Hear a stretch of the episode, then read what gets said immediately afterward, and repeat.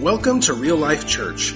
For more information about our ministry and available resources, visit us online at reallifeankeny.org. Now let's join this week's service already in progress.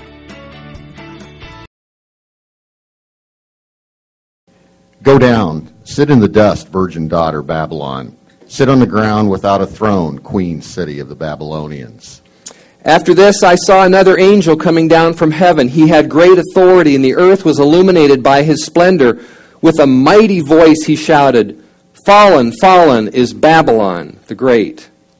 No more will you be called tender or delicate.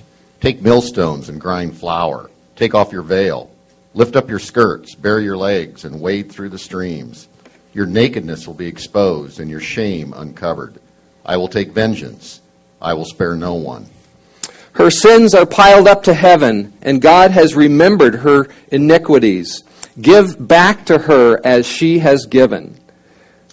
Our Redeemer, the Lord Almighty is his name, is the Holy One of Israel. Salvation and glory and power belong to our God, for true and just are his judgments. Sit in silence. Go into darkness, queen city of the Babylonians. No more will you be called queen of kingdoms. In her heart she boasts, I sit as queen, I am not a widow, and I will never mourn. I was angry with my people and desecrated my inheritance. I gave them into your hand, and you showed them no mercy. Even on the aged, you laid a very heavy yoke. In her was found the blood of the prophets and of the saints and all who have been killed on the earth.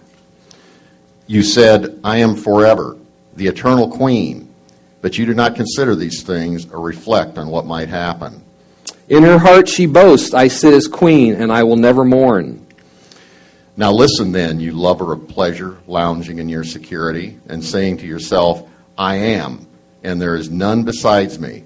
I will never be a widow or suffer the loss of children. In her heart she boasts, I am not a widow. Both of these will overtake you in a moment on a single day loss of children, and widowhood. They will come upon you in full measure, in spite of your many sorceries and all your potent spells. In one day her plagues will overtake her. Woe, woe, O great city, O Babylon, city of power! In one hour your doom has come. You have trusted in your wickedness. You have said, No one sees me. Your wisdom and knowledge mislead you when you say to yourself, I am and there is none besides me. They will say, Was there ever a city like this great city? Disaster will come upon you, and you will not know how to conjure it away. A calamity will fall upon you that you cannot ward off with a ransom. A catastrophe you cannot foresee, and suddenly it will come upon you. Then a mighty angel picked up a boulder the size of a large millstone and threw it into the sea and said, with such violence, the great city of Babylon will be thrown down. Keep on then with your magic spells and with your many sorceries which you have labored at since childhood. Perhaps you will succeed, perhaps you will cause terror. All the counsel you have received has only worn you out. Let your astrologers come forward, those stargazers who make predictions month by month. Let them save you from what is coming upon you. By your magic spells, all the nations were led astray. Surely they are like stubble. The fire will burn them up. They cannot even save themselves from the power of the flame. These are not coals for warmth. This is not a fire to sit by. She will be consumed by fire, for mighty is the Lord God who judges her. That is all they are to you. These you have dealt with and labored with since childhood. All of them go on in their error there is not one that can save you. Leave Babylon. Flee from the Babylonians. Then I heard another voice from heaven say, Come out from Babylon, my people, so that you will not share in her sins, so that you will not receive any of her plagues. Announce this with shouts of joy and proclaim it. Send it out to the ends of the earth. Say, The Lord has redeemed his servant Jacob. Rejoice over her, O heaven. Rejoice, saints and apostles and prophets. God has judged her for the way she treated you. Hallelujah, for the Lord God Almighty reigns. Let us rejoice and be glad and give him glory. Let's pray.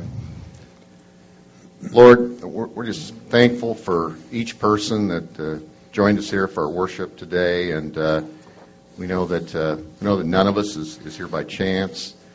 And I just ask that you will touch every single person here with a strong message of your the good plan you have for each of us and, and your love for all of us. And just ask you'll be with Reed today as he teaches your message and that, uh, that you'll give him your wisdom and, and your insight uh, into exactly what it is you know each of us needs to hear today, Lord.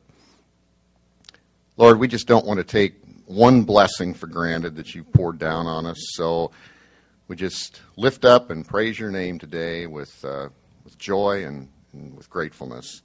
In Jesus' name we pray. Amen.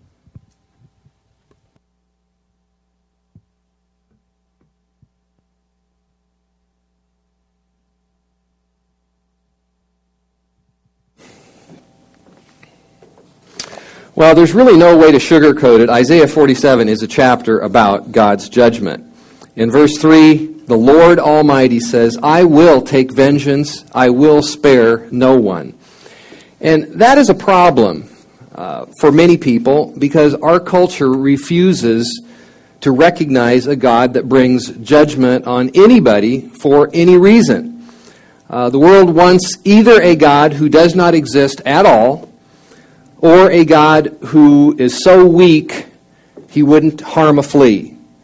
But the reality is, God will bring judgment on our culture just as he did on Babylon.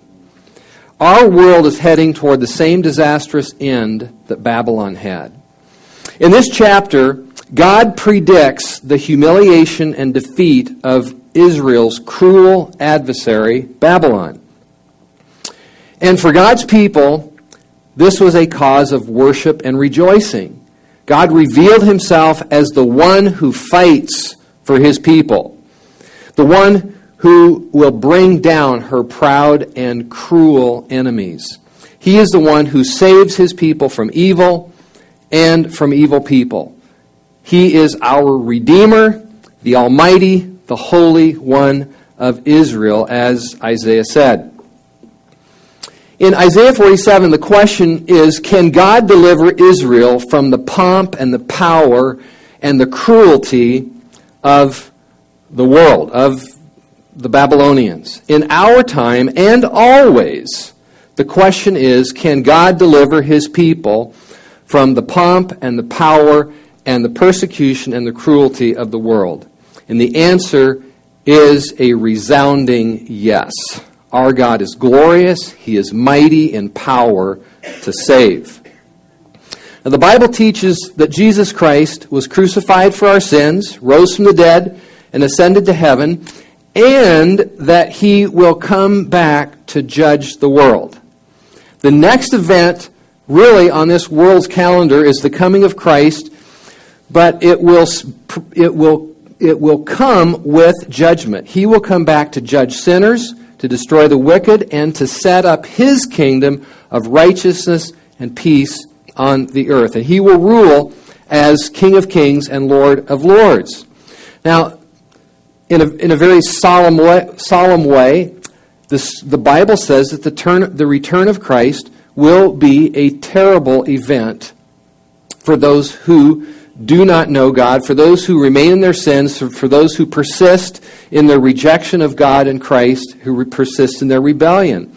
2 Thessalonians 1, Paul said, When the Lord Jesus Christ is revealed from heaven in blazing fire with his powerful angels, he will punish those who do not know God and who do not obey the gospel of our Lord Jesus.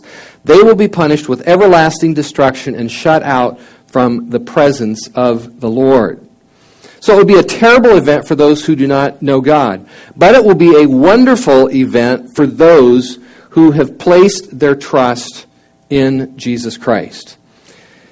In Hebrews it says, Christ will appear a second time to bring salvation to those who are waiting for him. So it will be judgment on the world and salvation for God's people, just like it was back in Isaiah.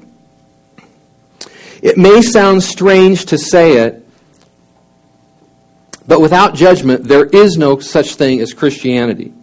I mean, Christianity begins or is based on the reality. Christianity doesn't, doesn't create a false or this concept of judgment. It is based on the reality that there is judgment that we need to escape.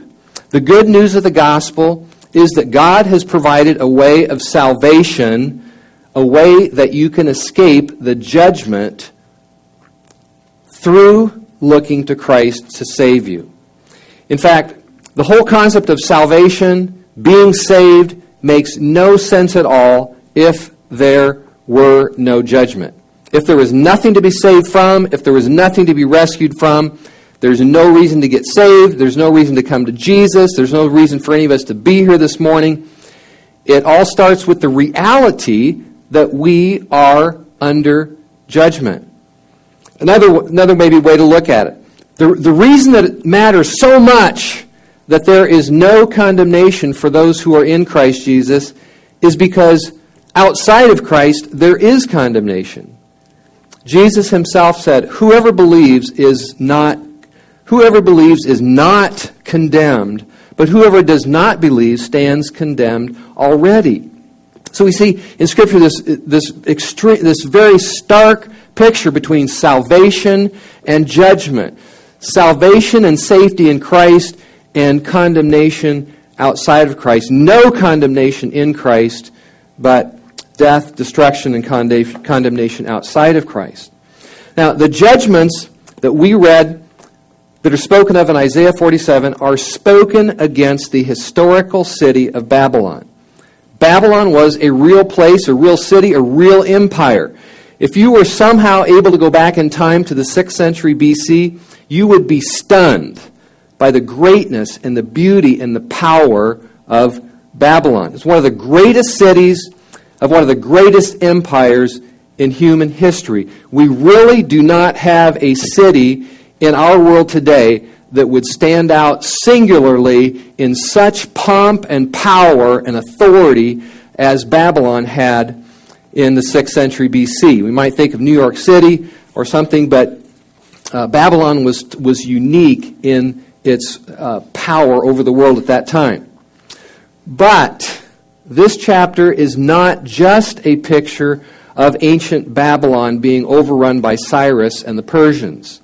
It is a prophetic picture of world cu- culture coming under, being under the judgment of God.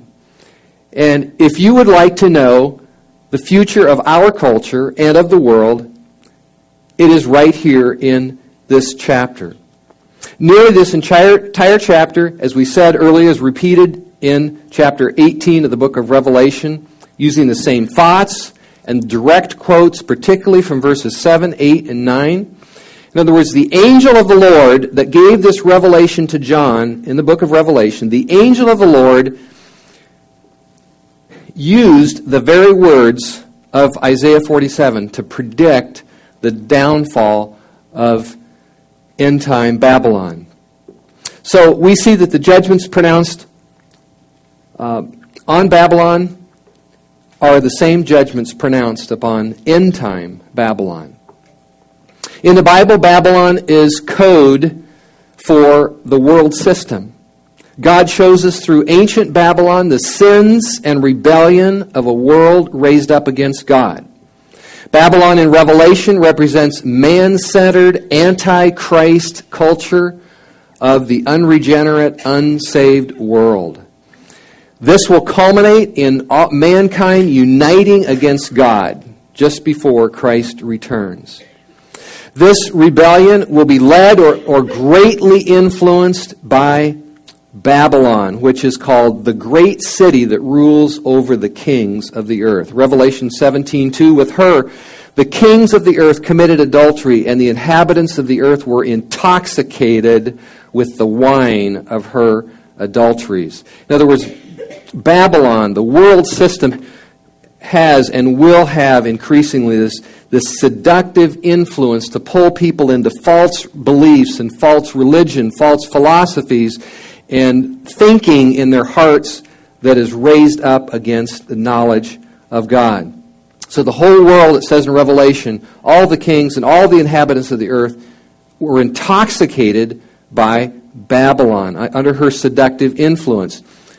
In, in some very small way, I think of how Hollywood has and still does seduce our culture into sin. I mean, a lot of the immorality in our culture, a lot of the thinking that is anti God in our culture has, has been um, begun, had the seeds of it begun, and it's been propagated through the media, through Hollywood, uh, and it's, it, it's, it's, it's, we've become, in our whole, our whole country, our culture has become intoxicated with that thinking of that worldly thinking that emanates out of Hollywood.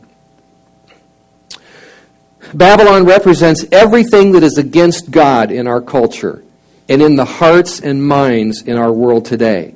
It represents spiritual adultery, spiritual unfaithfulness. It represents everything that is twisted and distorted and false about uh, religion, including dis- distortions of, of Christianity. Uh, Babylon represents lust for wealth and lust for pleasure and hostility toward God. Babylon, Babylon symbolizes success, ease, being cool, and forgetting about God. In one sense, in Scripture, there are only two cities. I'd never thought about this before, but as I was studying this, I was just struck how clearly. In all of Scripture, there are really only two cities God's city, which is called Zion or, or Jerusalem, and man's city, which is called Babylon. Babylon represents mankind without God. Jerusalem represents the people of God. And this, that contrast is actually seen if you look at the, if, if, if you look at the very last verse of chapter of 46 and the first verse of chapter 47. God says, I will grant salvation to Zion. The very next verse, Go down, Babylon, sit in the dust without a throne. So there is salvation. God brings salvation and redemption to his people, but there is judgment in man's city. I mean, in a sense, the big question for every person, even for us here this morning, are we in God's city or in man's city? Are we in Zion or Babylon? The origins of, of, of Babylon go clear back to the Tower of Babel. Uh, that was the first, uh, first place that people made a united effort to rebel against God. And it's interesting, you see in the book of Revelation, you see the same time.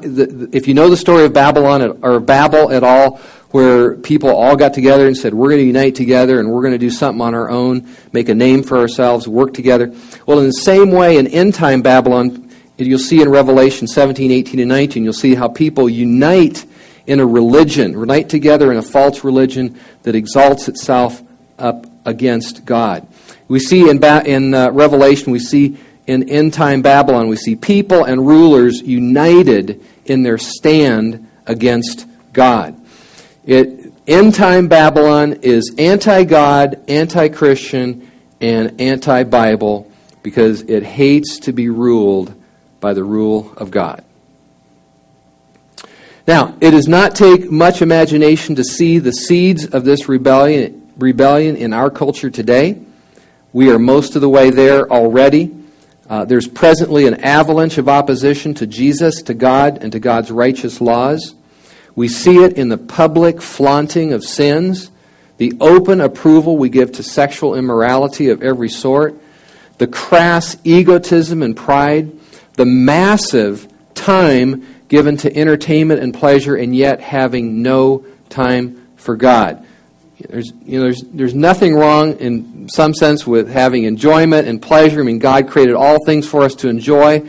But there's this sense, this worldly sense in which the world twists that he, and, and, and exaggerates it so that we become consumed with entertainment and pleasures, and then there's no time for God. But the Bible says all of this will come to an abrupt end. God brought about the downfall of ancient Babylon, and he will bring about the downfall of our present culture and world. The downfall of, of Babylon in Isaiah 47 shadow, foreshadows the end time judgment on the world. Uh, in other words, in, in the smaller judgments of history, okay, are you with me? In the smaller judgments of history, I don't care whether it's the flood or the destruction of Babylon, in these smaller judgments of history, God is showing us something of the colossal final judgment of the world. So the judgment of Babylon described in Isaiah 47 is like, is like a tremor, but the massive earthquake of final world judgment is coming. And the judgment of God in the end times will be just as real as the flood, just as real as the destruction of Babylon in 536 BC. The judgment of God is not theoretical, it really happens. It really happens to people. It happened in history, and it will happen again. Now, we're going to run through the verses in Isaiah 47 and just make some brief comments, and then we're going to talk about how does this really affect us? What, what are we supposed to do with this? All right, verse 1 Go down, sit in the dust, virgin daughter of Babylon, sit on the ground without a throne. So God is just saying to these proud, powerful people, Instead of your royal splendor, you're going to sit in the dirt. The luxury and comfort that people seek after and see and lust after in this world will someday all be gone. No, no more will you be called tender or delicate. Take millstones and grind flour. Take off your veil, lift up your skirts, bare your legs, and wade through the streams. Your nakedness will be exposed, your shame uncovered. Now, this is not referring uh, to some individual girl in the city of Babylon. This is representing Babylon. It's re- representing the city, the empire of Babylon, is presenting Babylon to us as a pampered, self indulgent, spoiled girl who has always gotten her way. And God says now she is going to be humbled and shamed. It is a picture of the, of the world with all its glitz and glamour being humbled before the Lord God Almighty. Verse 3 I will take vengeance. You know, many people scoff at the idea of a day of judgment, but God said, I will do it. I will take vengeance. Revelation 18:5 tells us why. Because her sins are piled up to heaven, and God has remembered her iniquity. God always judges because of sins. I mean, that is why we are all under the penalty of death. The wages of sin is death. God judges because of sins. And God always remembers iniquities. God always remembers iniquities unless the blood of Jesus has cleansed you from all your sins. Then it says he remembers them no more. I mean, the contrast between people whose sins are piled up to heaven, and God remembers those iniquities, and He's coming to judge them in righteousness and truth. And on the other hand, of, God's people who have been cleansed by the blood of Jesus Christ, I will remember your sins and iniquities no more. Amazing, the contrast. I will spare no one. I will spare no one. Everyone is subject to God's judgment. But if you are in Christ, then the judgment that was appointed for you was taken by Christ in your place as your substitute. I mean, and that's what we mean by the substitutionary atonement. Christ died in our place. The judgment that was coming at us. It says in Ephesians that we were all once objects of wrath. We had wrath coming at us. But Christ, when we trust in Christ, He he took that in our place and He's become our substitute. And that's a wonderful thing. But for those not in Christ, it will fall on them directly. I will spare no one. Verse 4 Our Redeemer, the Lord Almighty is His name, is the Holy One of Israel. Just in the midst of this chapter, Isaiah, in a sense, bursts out in this song Oh, our Redeemer! Our Redeemer. The Lord Almighty is his name, the Holy One of Israel. God redeems Israel, but judges Babylon. And again, there are only two options. The Lord will either be your redeemer or your judge. And if you if you realize that, number 1, you flee to the Lord as your savior. And if you already have have turned to the Lord as your savior, it makes you just so much more grateful and thankful uh, when we see what really the world is headed for, to know that we are redeemed and saved. It is truly a great thing. Number, verse 5 Sit in silence, go into darkness, daughter of the Babylonians. No more will you be called the queen of the kingdoms. The, the pride of man will one day be abased totally. One day, the pride of man that says, I am queen, um, will totally be gone. Verse 6 I was angry with my people. I gave them into your hand, but you showed them no mercy. Even on the elderly, you laid a heavy yoke. God did use the Babylonians to discipline his own people, but he still holds the Babylonians accountable for their cruelty and abuses to the people of Israel, and particularly on the old ones. But just as ancient Babylon oppressed God's people, from based on the book of Revelation, you see that, that Babylon, the end time Babylon, oppresses, persecutes, and kills the saints. And that is the reason God pronounces judgment on them, or one of the reasons. They will be judged for that. And that has happened in history. The world, Babylon, the world has always uh, persecuted opposed, um, killed even the saints. Um, I've, boy, I've just been reading some book on church history and just amazing the, uh, uh, uh the suffering and cruelty that uh, the world has brought upon believers in different ages. And it will happen. It will happen in the final uh, days. Verse 7 You said, I will continue forever, the eternal queen, but you did not consider these things or reflect on what might happen to you. Again, Babylon thought she was proud, she thought she was invincible and would never fall. And I think there's people in the United States that think that same way. They think our culture will never fall. Uh, yet, just as he predicted, God raised up Cyrus, Cyrus and crushed Babylon, defeated her. You know, when people become successful, they tend to think that's going to go on forever. But it won't. The USA will not last forever.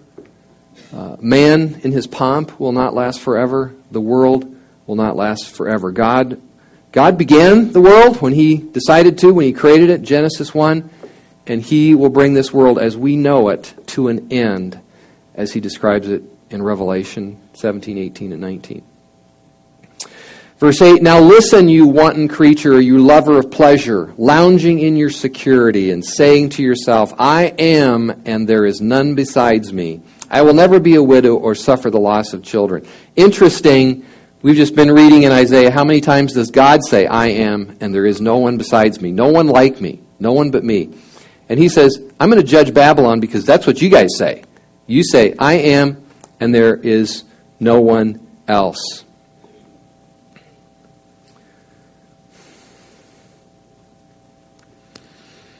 And this is the world that we live in completely uh, self indulgent, living for pleasure only, extreme egotism, extreme self confidence, extreme independence from God, extreme pomp and pride. But verse 9 both of these will overtake you in a moment on a single day loss of children and widowhood. Revelation 18:19 in one hour she has been brought to ruin. The Bible says just, just when everyone is saying peace and safety, judgment will come upon the world with shocking suddenness. Verse 9 You have trusted in your wickedness and have said, No one sees me. People today see, say, There is no God who sees me. Just like what people in ancient Babylon were saying. We can sin and get away with it. We can do whatever we want and get away with it. Because we don't care about God. We don't care about what He says. We don't even, we don't even we deny that He is even there. But no one fools God. Verse 10 Your wisdom and knowledge mislead you. you say to yourself, I am, and there is none besides me. I'm sorry, just just read that, didn't didn't I? Uh, verse 11. Verse 11, but disaster will come upon you, and you will not know how to conjure it away. A catastrophe will come upon you that you cannot ward off with a ransom. In other words, God is saying there's, there's no magic spell that you're going nothing nothing magical you're going to be able to save that's going to that's going to stave off my judgment. You can't stop it with any amount of money or riches. You can't buy your way out of judgment. And the Bible makes clear man is destined to, to die once, and after that co- comes judgment, and no one can change that. Verses 12 through 15 is really, is really like a taunt. Keep on with your magic spells and your many sorceries. Perhaps you will succeed. Let your astrologers come forward and those stargazers who make predictions. Let them save you from what is coming. You know, Babylon was big into astrology, and God is just saying, that won't save you from what is coming. I am the Lord, there is no other. What I plan happens, and nothing you can do will stop it. And just as a side note here, when you come into the kingdom of God, when you get saved, when you come under the lordship of Jesus Christ, there is no place for horoscopes and psychics and spiritism and fortune telling. That's a part of Babylon. You don't want anything to do with it. Verse 14 The fire will burn them up. They cannot even save themselves from the power of the flame. This is no fire to sit by or warm yourself up. Uh, very, very interesting what, what he says here. In other words, God is saying, don't underestimate the severity of judgment. This is not going to be a fire that you can sit by and warm yourself up and, you know, feel comfortable with. This fire is going to bring destruction. It will consume you. Uh, and the world underestimates the blazing fierceness of God's judgment. And that's, that's why people say things like, I don't mind if I go to hell, all my friends are going to be there. They have no idea what they are talking about. They have no idea of the fierceness of God's judgment upon sinners. Verse 15 each one of them goes on in his error. There is not one that can save you. You know, when people go on in their error, in other words, when people just persist in living without God and Christ, then God says there is no one to save you. All right, now I want to turn to applications for this. And really bring this down to how this needs to affect our thinking and responses. Uh, number one, I, I just want to ask you a question. Which viewpoint are you living out? God is the Lord and there is no other, or I am my own boss and there is no other? And see, the seeds of this man centered thought that I am and there is no other, the seeds of this man centered thinking are, are rampant, even in the church. And so often people say that I am the Lord's, but then they, they, they follow and live after their own counsel and have very little regard for God's word or God's counsel. And in reality, many people live by this philosophy I am, and there is no other. Or like Babylon, they say, I sit as queen. I'm queen. I do what I want when I want. And they might, they make, might make all kinds of professions of godliness, but in reality, that is how they're living. I am queen. I do what I want when I want. They're not governed by faithfulness to God or commitment to God. They do what they feel like at the moment because inwardly they really feel I am queen. It's all about me. Rather, we are to say the Lord is the only one. He he is everything that matters. He is the center. All that I do, or at least I want everything that I do to revolve around His reign in my heart, His authority, His lordship. No, not, not I am queen, but Christ is Lord. And it has to, that has to play out in how we live and our, in our, our priorities and what we do. I am not queen, Christ is Lord. Number two, come out from the world and come to Jesus. As it says, leave Babylon, flee from the Babylonians. Uh, if you understand what Babylon stands for, boy, that has so much application to us. Come out from the world and be separate, as, as the scripture says. Flee from the world. Get out of the world and into the safety of Christ and of God's people. And I don't know if there's, there may be someone here this morning who really, truly, if, if the truth were totally known, has not been born again, has not uh, repented of their sins and turned to Christ to save them. And the message for you this morning would be to come out of the world, come out of Babylon, and turn to Christ. Judgment is in Babylon. Come to safety and salvation in Jesus Christ. The entire unbelieving world is facing such a terrible and severe and fiery judgment. You must escape to safety. And so that's, that's what it says, not only in Isaiah, but it says the same thing in Revelation. And this is really uh, communicated as a message that applies to believers too. Revelation 18:4, "Come out from her, my people, so that you will not share in her sins." You cannot walk with Christ and the world. You cannot be in Christ and Babylon at the same time. You cannot love God and the world. And you know, we have to be careful, people, because uh, uh, for the most part, our, our culture is raised up against God and His Word. And what Revelation says, be careful to come out from that so that you do not share in its sins. We don't want to, we don't want to share in the sins or the judgment of the world. And so, so God calls us to, to, to come out from that and to be un- uniquely His. Number three, rejoice in God's coming judgment. I'm going to spend the most time on this one because I think it might be, might be the hardest one for us to get.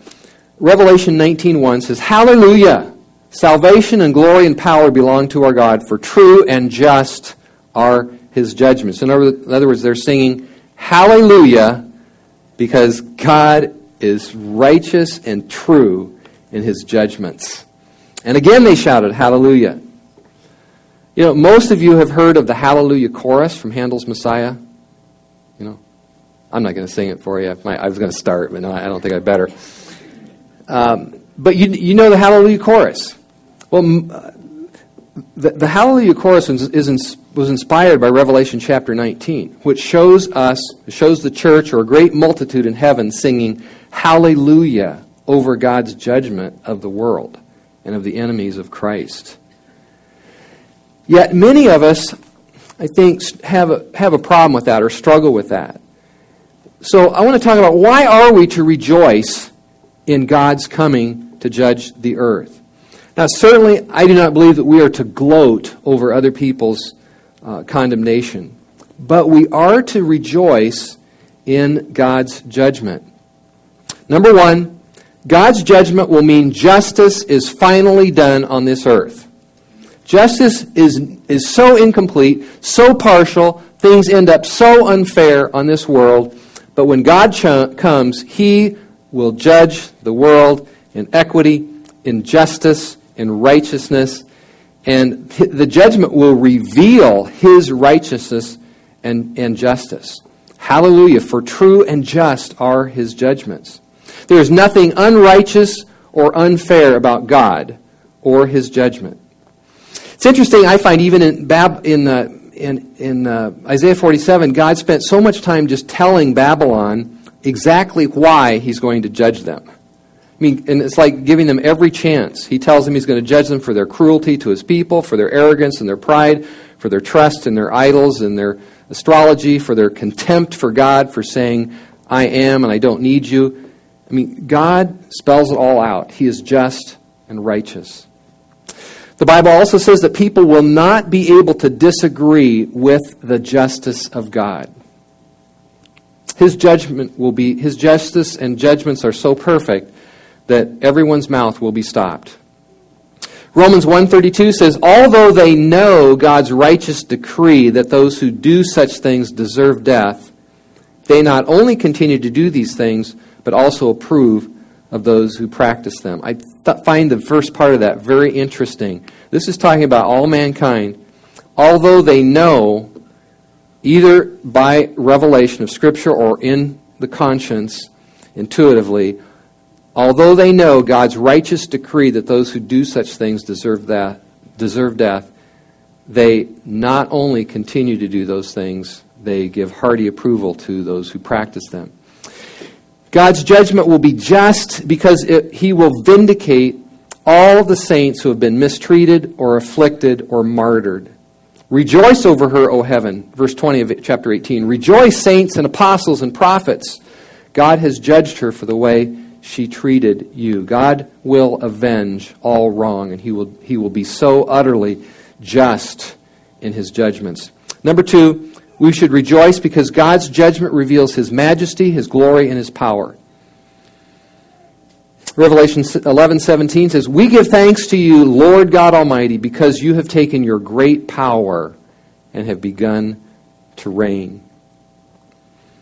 You know, we see only a small part of God's glory and power at present, but it is in judgment that we will see a great deal more of His glory and His power as He strikes down sin and rebellion, as He comes to rule the nations with a rod of iron.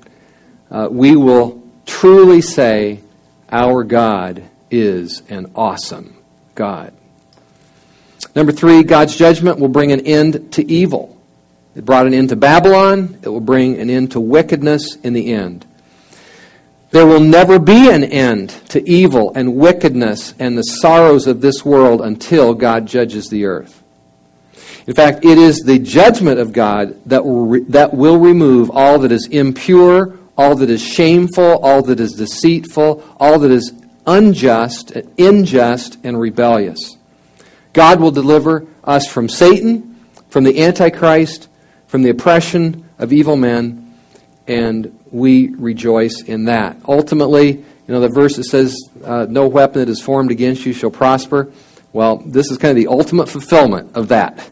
No weapon that is formed against, against God's people will prosper. God will bring it down in judgment. He will bring an end to all evil, and we rejoice in that. Number four, God's judgment will mean salvation has arrived for us. God's judgment will bring in the final, perfect, eternal kingdom of God on earth. And so we rejoice because God reigns. The Lord God Almighty reigns. And so that is our rejoicing. When we see Him come in judgment, we know that He is coming to reign. He's taken over. Hallelujah. So when we pray, Your kingdom come, Your will be done on earth as it is in heaven, indirectly, in a sense, we are praying for God to come in judgment. Because God's will will not be done on this earth until He comes in judgment. People, mankind, will not let, they will not have God's will be done except God take over by force when God comes in judgment. So, your kingdom come, your will be do- done on earth as it is in heaven. And that, that will be ushered in, the kingdom will be ushered in by the day of judgment. The judgment of Babylon is described here, the judgment of the world. Let us rejoice and be glad, for the Lord God Almighty reigns, for the wedding of the Lamb has come. It's judgment and then the wedding of the Lamb.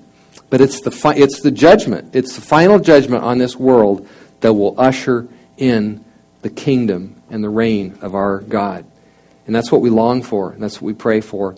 And so, in that, we rejoice. Let's pray. Father, we uh, thank you really, really for the incredible things in Isaiah 47 and Revelation.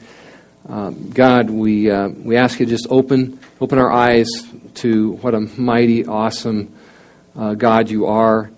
And Lord, we, we just declare this morning that we, we want to come out of Babylon, of the world, and we want to be in the city of God. We want to be in the New Jerusalem. That's where we want to end up, not under judgment.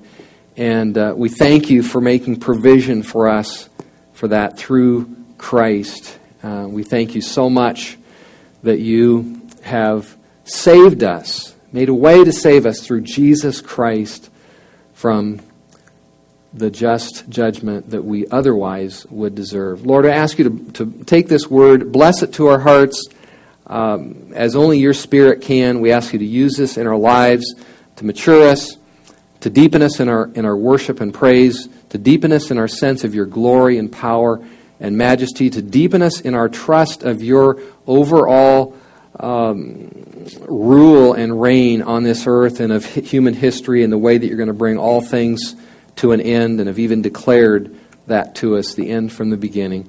We love you and we worship you, O Lord God Almighty. Hallelujah to your name. Amen.